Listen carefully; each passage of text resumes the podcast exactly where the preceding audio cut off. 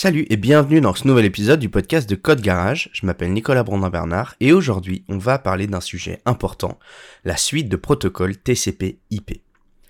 TCP/IP c'est une des implémentations de ce qu'on appelle le packet switching, ou euh, on peut appeler en français la commutation de paquets. Et ça constitue réellement la base de notre Internet moderne. Alors si vous voulez en savoir plus sur l'histoire de la création d'Internet, vous pouvez écouter un des épisodes précédents du podcast. Mais aujourd'hui, on va se concentrer sur la partie technique. Donc, le TCP/IP, autrement dit, c'est une manière de transmettre des données en les découpant en plusieurs paquets de taille réduite pour les envoyer sur le réseau. Contrairement à ce qu'on entend souvent, TCP/IP c'est pas un protocole, mais une suite de protocoles qu'on euh, appelle généralement le Internet Protocol Suite. Chaque paquet de données contient deux boîtes imbriquées. La partie TCP, la petite boîte, et la partie IP, la grosse boîte dans laquelle TCP est contenu. La partie IP contient les informations sur l'adresse de l'expéditeur et du destinataire afin que le paquet soit bien transmis sur le réseau et arrive à la bonne machine distante. C'est très important.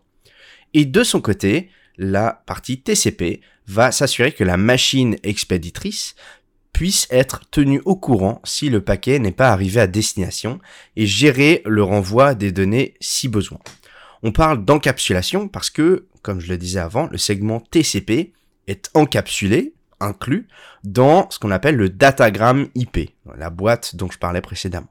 Parce qu'il faut d'abord que le paquet arrive à la bonne machine identifiée par son adresse pour que les données soient distribuées à la bonne application identifiée par son port. 80 euh, pour HTTP, 22 pour SSH, 21 pour FTP, etc.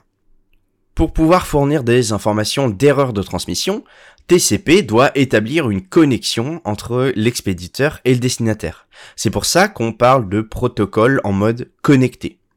Une session TCP euh, fonctionne globalement en trois phases.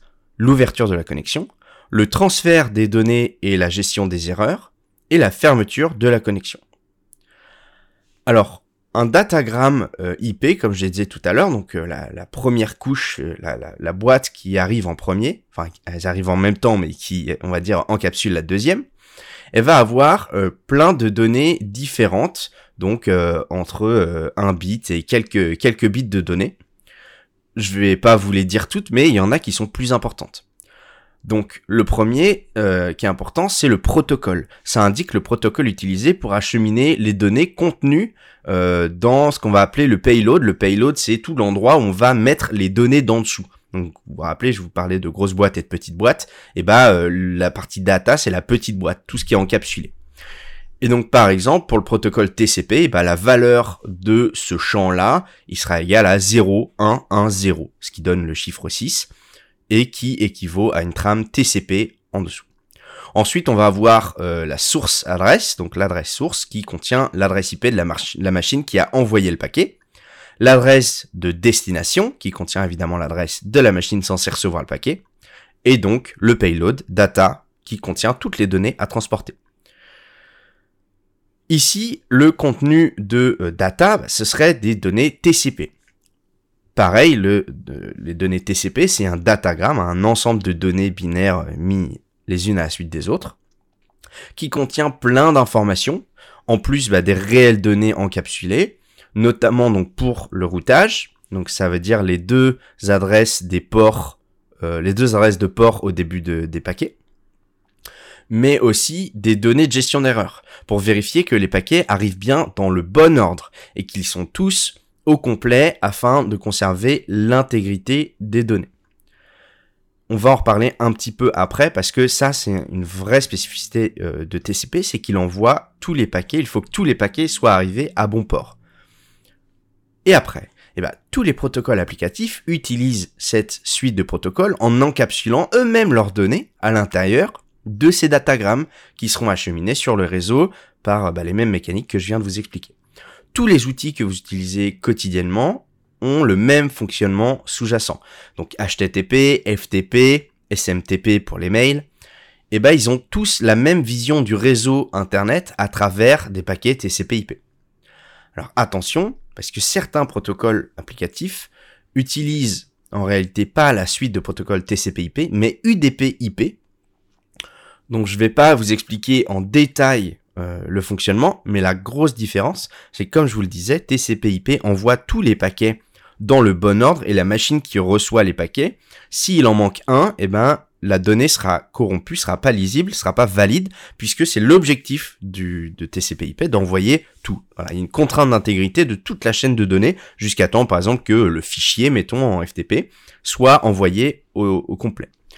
UDP/IP, lui de son côté, ne va euh, pas attendre que tous les paquets arrivent dans le bon ordre. Les paquets peuvent arriver dans le désordre et surtout s'il y a de la perte de paquets, c'est ok. Alors pour quel, euh, par exemple, cas d'usage on utilise de l'UDP/IP Eh bien, ça peut être, par exemple, pour transmettre des données en temps réel. Ok, des données en temps réel. Euh, et ben, s'il manque un paquet, c'est peut-être pas très grave parce qu'on sait qu'il va y en avoir un qui va être envoyé directement derrière.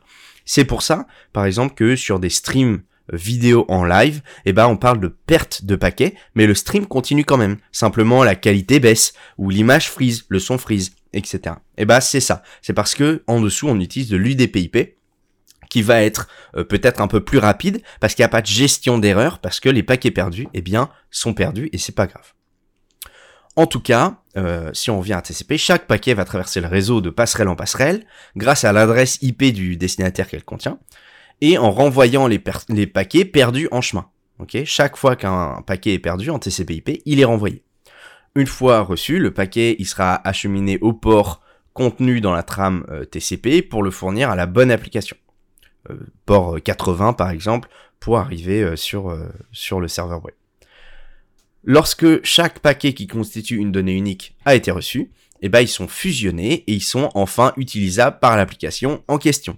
Si la machine souhaite envoyer une réponse, eh ben, elle aura l'adresse complète, l'IP et le port de la machine d'origine dans bah, la trame TCP/IP. Il lui suffira plus qu'à renvoyer des paquets dans l'autre sens.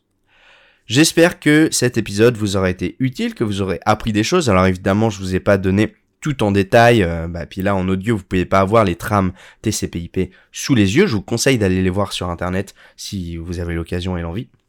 Mais voilà, c'était un petit peu une introduction. Euh, j'espère que vous aurez appris des choses. Moi, je vous donne rendez-vous la semaine prochaine pour un prochain épisode. Ou sinon, je vous donne rendez-vous sur code-garage.fr vous le connaissez, Code Garage, c'est le site de formation où vous pouvez avoir accès à tous les cours simplement pour 19,99€ par mois. Et là, vous avez des cours sur Git et GitHub, sur SQL et MySQL, sur comment devenir freelance, ou pour tous tous les juniors et toutes les juniors, bah, simplement apprendre à euh, améliorer son profil et savoir se vendre pour les recruteurs quand vous cherchez un job ou une alternance.